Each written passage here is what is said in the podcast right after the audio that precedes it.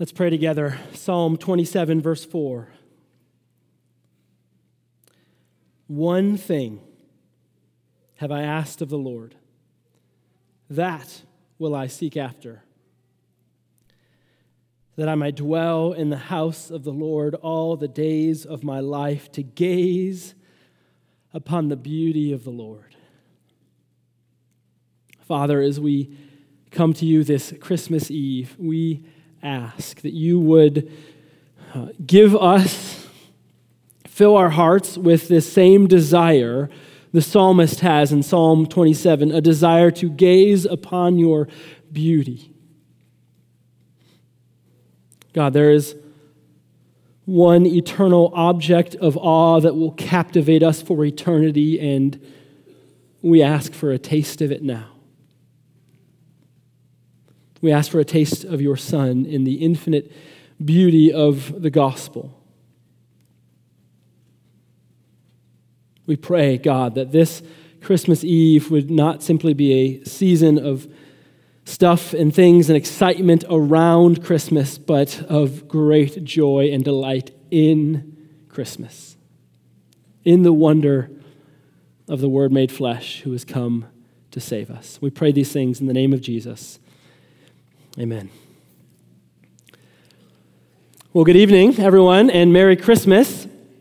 Uh, tonight, we come to God's Word with just one very simple goal in mind. Just one thing I want us to do with our time, and that is to peer in at the glory of the incarnation to, to fix our eyes on what, what makes Christmas, the Word made flesh, the birth of Jesus, so staggeringly beautiful beyond all compare. There's a, a, certain cultural romance to Christmas, right? Where if you're, you know, born and raised in America, you're familiar with this, right? Like we, we love the lights, we love the decorations, we love the, the yard, you know, decor and all the things around Christmas, all the stuff and it's, it's beautiful. It contributes to the joys of the season, and there's nothing wrong with that. But what I want us to do just tonight, here on Christmas Eve, is dig past all the stuff and fix our eyes on the one radiant core of Christmas glory. The one thing at the heart of it all that should captivate us now and will captivate us for eternity. To do that, we're going to consider just two verses from the first chapter of John's Gospel John 1 14 and John 1 16. Now, I know, because I have an education, that John 1 15 is between those two. I didn't miss it. It's okay. If you have your Bible, you might notice that John 1.15 is a, a, parenthetical aside about John the Baptist, and the, the logic, the flow of the sentence runs straight from verse 14 to verse 16. So, well, you know, I'll do credit to John the Baptist, but tonight I want us to focus in on what the Apostle John is saying in verses 14 and 16. And this is what those words say. He says very famously, very wonderfully, Verse 14, and the Word became flesh and dwelt among us. And we have seen his glory, glory as of the only Son from the Father, full of grace and truth. For from his fullness we have all received grace upon grace. Now, John says, We have seen his glory. That's, that's kind of his, his statement here of what's, what's happened. We have seen his glory, and our task tonight is to understand what he means by that and to behold the very glory that John is talking about. When John says we have seen his glory, the, the word there for see is, is not actually the, the normal word for seeing something. It's uh, the Greek word's related to the word for theater. So it's, it's not just about, you know, hey, look over there, like a casual kind of thing. It's, it's, it's a performance on a stage, it's a, a spectacle, a display, it's, it's something to behold. If I say to you, behold, I'm not just saying, hey, go look at that thing over there. I'm inviting you to, to fix your eyes, to, to cast your gaze on something, and to marvel at this spectacle. something incredible. And this incredible thing, what John saw, what's on the theater's stage, is some display of Christ's glory.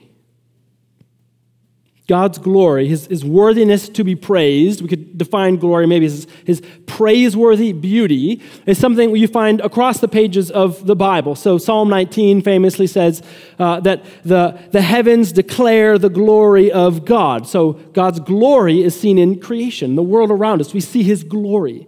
The, the prophets will talk about God's glory as the commander, the master, the general, if you will, of these angelic armies that are beyond count. God is glorious in that role. And those, I mean, we could go on and on. There's, those are just little examples of the way the Bible talks about God's glory. There's all kinds of ways the Bible speaks of it, but what we need to ask tonight, the question for us is which glory is John talking about? What, what dimension of God's praiseworthy beauty is he referring to when he says, We have seen his glory? Well, John doesn't leave us guessing. In just these two verses, he points out three separate glories of Christ, three spectacles for us to behold as we look at him. But as we're going to see, he's, he's very clearly building up, he's, he's emphasizing one glory in particular. There's one glory here that takes center stage, and that'll be the third and final glory we look at. But very first, clearly we see in Christ the glory of his condescension. The glory of his condescension. John writes, The Word became flesh and dwelt among us. The immortal God condescended. He came down as one of us. He took on human flesh. Now, uh, if you're familiar at all with like Greek mythology, there's all kinds of these hybrids, right, of, of humans and the gods. The most famous probably being Hercules, right? So Hercules, you know, he had it all. He's a Marvel superhero, basically, right? That's, that's what you get with Hercules. He's the son of Zeus. He was super strong, you know, Disney movies, unbeatable warrior, all the good stuff, right? That's Hercules. But if you actually think about it for a second, it's, it's not all that impressive. It's not all that glorious because, I mean, he's half God, right? Okay. If I beat a bunch of kindergartners in basketball, I shouldn't be bragging about it. That's not that impressive. I'm, I should beat them. I'm not good at basketball, but I can beat a bunch of kindergartners. It's not that hard. But in Christ, we have a glory far different than just the myth of Hercules or anything like that. In Christ, we have the glory of the Son of God, the true Son of God, coming down, not in power, not in strength, but in humble frailty. The immortal took on mortality. God made flesh, the undying, born in human vesture, leaving the majesties of heaven for a manger in the hay. Now that's, that's glory. That's a spectacle to behold. As Philippians 2 says, he emptied himself by taking the form of a servant. He's not some superhero. He came as a servant, and there is glory in his condescension. But secondly, here in John, we see glory in his revelation. He says, Glory as of the only Son from the Father, full of grace and truth. Now, one of the most important questions you could ever ask is what is God like? What is God actually like? What is his character? What's, what's he about? Who is he? And in Jesus, we get the answer. He's full of grace and truth. But what's so important to see is he doesn't just give the answer like a fill in the blank on a test.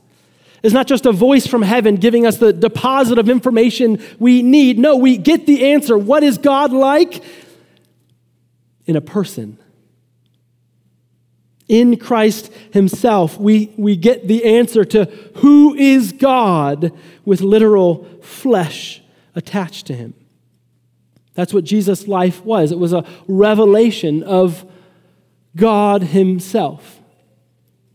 Uh, when I was in college, our college president was someone who I really respected. He was really amazing guy. He was a famous theologian. He was a brilliant preacher. He had written many good books. He was a great leader, but he was an athlete too. So he would play, you know, intramural sports with college students. He would wake up at 6 a.m. every morning and play basketball. And he was everything I wanted to be, right? A sporty nerd. Like that's the dream, right? Who doesn't want to be that? That sounds amazing. And for a while, he was someone I just knew on a stage, someone whose books I had read, he was someone distant. I didn't actually know him. Uh, until one day, my intramural volleyball team played his intramural volleyball team. And this is important, we won. It's one thing to meet your heroes, it's even better to beat your heroes, right? But uh, I saw him the next day while I was walking to class. And now I, we had something to talk to him about, right? You know, went up to him, hey, great game last night. And we, you know, started talking volleyball and uh, we're just going back and forth. And he's like, yeah, you know, I woke up this morning thinking we should have done our rotation a little differently. Maybe if we didn't done something like this, we would have matched up better on you guys. And we're just going back and forth talking volleyball. It was great. And I left that conversation blown away because this dude runs an entire university and he wakes up in the morning think about his intramural volleyball game last night, and I'm like, you're so cool. Like, like you're the coolest, right? It, it blew me away. He was way cooler than I even realized because I got to actually know him. And that's what we have in the entire life of Jesus. You read the Gospels, Matthew, Mark, Luke, and John, and you just find someone unbelievably attractive I mean, John's description is, is simple. He's full of grace and truth. That's Jesus, and there is so much glory there. But the glory of his condescension and the glory of his revelation both together have a higher purpose. Ultimately, they are steps on the path to his third and the primary glory John wants us to see because by itself, God coming down in flesh isn't actually good news for us.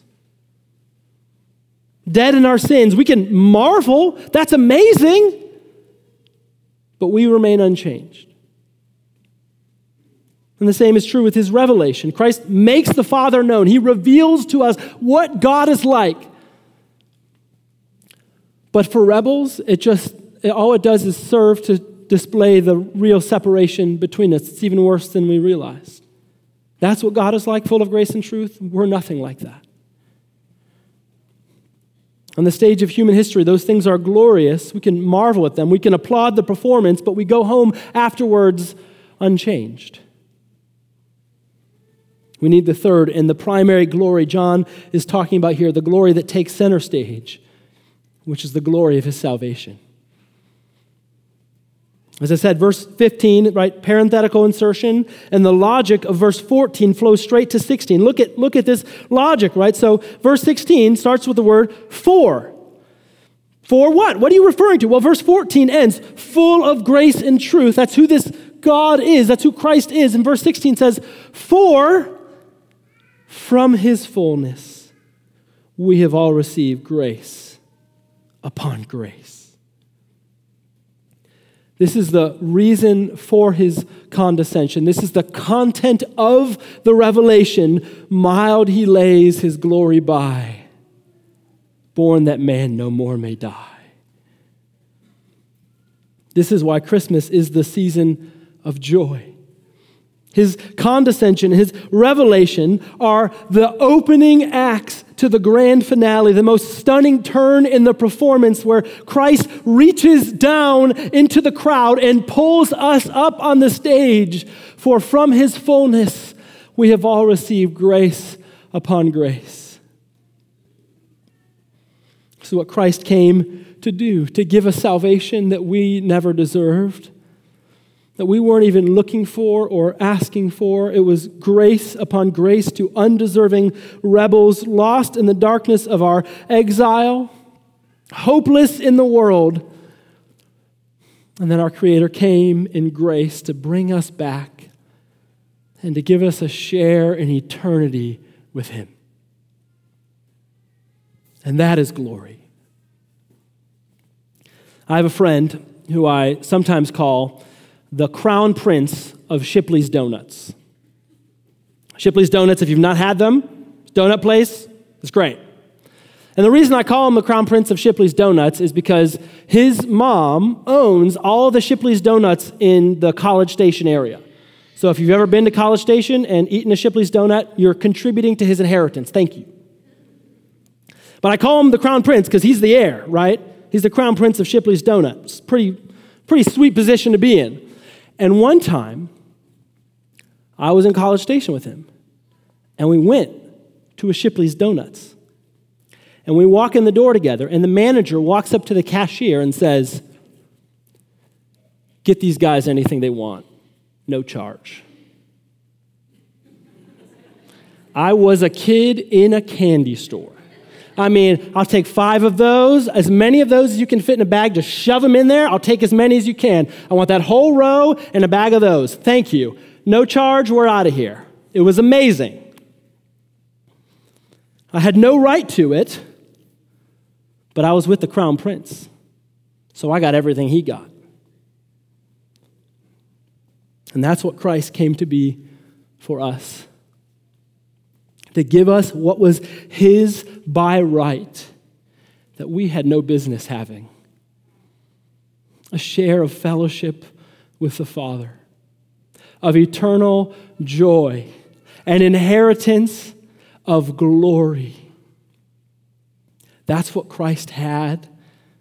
And all those whose faith is in Him, that's what we get. And to do that, the glory of His salvation, he came to take what was ours by right. The wrath our sins deserve, the punishment that should have fallen on us. The manger was the first step on the road to Calvary. That's where he was going. Nails, spears shall pierce him through, the cross he'll bear for me, for you. That's who this little child in the manger is. He came down, he made the Father known. Why? So that from his fullness we might receive grace upon grace. There is grace in his condescension, there is grace in his revelation, but in his salvation there is grace upon grace, glory upon glory. And I just want to conclude our time with two brief thoughts on what that means for us this Christmas. And the first is that for all those in Christ, this should give us an unshakable confidence. It should give us an unshakable confidence. This is what John is saying that if you are in Christ, if you are a believer in Jesus, if you're united to Him by faith, that means the most glorious, the most powerful, the most supremely praiseworthy being in the entire universe has welded his own pursuit of his glory to your good.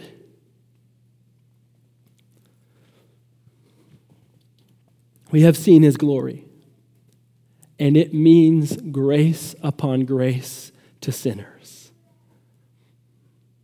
He could have manifested his glory through power, but he chose weakness for us. He could have manifested his glory through judgment, but he chose grace for us. So if your faith is in Jesus, your eternal destiny is tied to the most sure thing in the universe God's own eternal pursuit of His glory.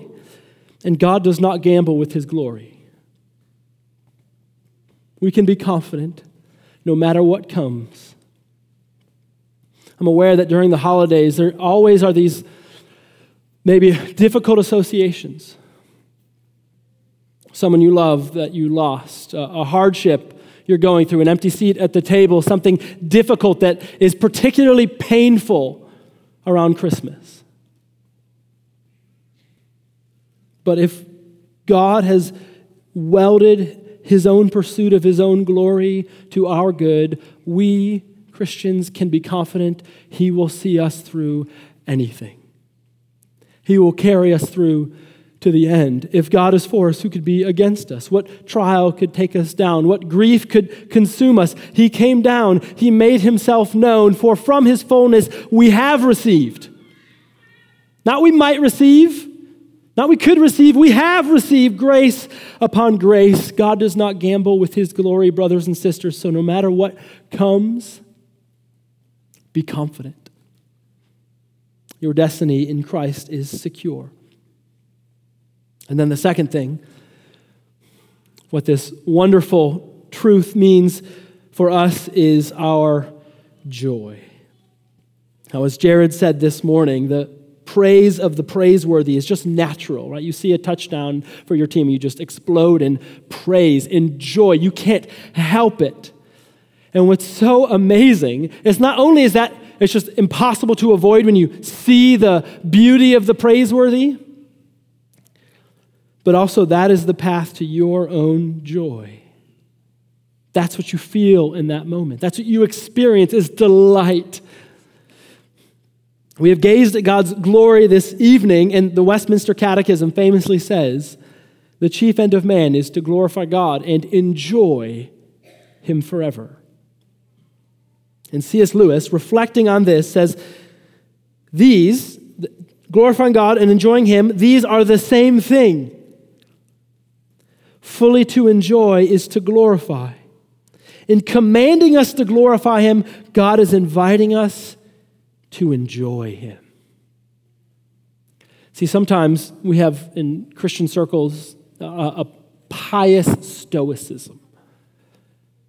We think things like celebration or revelry are, are beneath, you know, well-mannered, respectable people like us, and that is not what Christmas is about at all. God is not after a cold, mechanical worship. He did not save us to a, a boring life of somber disobedience, but don't worry, when you die, you get heaven. No, no, no. Your delight, your joy in Him, which will last forever, starts now. The condescension, the revelation, and the salvation of Christ are aimed to produce in us a God glorifying delight, a joy. He restores us to the Father so that our joyful response will glorify His name for eternity. In the words of Psalm 16, verse 11, you make known to me the path of life. Where does that path lead? That this thing God makes known to us, this wonderful salvation, where does that lead? In your presence, there is fullness of joy. At your right hand are pleasures forevermore. Brothers and sisters, the proper response to gazing at the glory of Jesus, at the proper response to wondering at the incarnation, to fixing our eyes on this glory, is very simply to have a merry, merry Christmas. Filled with Christ exalting joy. Let's pray. Father, you have looked down on broken sinners and you have given us grace upon grace. And we pray that in the midst of everything this Christmas season, you, by your grace, would fix our eyes on the wonders of your Son. That we would mine the fathomless depths of his goodness, of his beauty.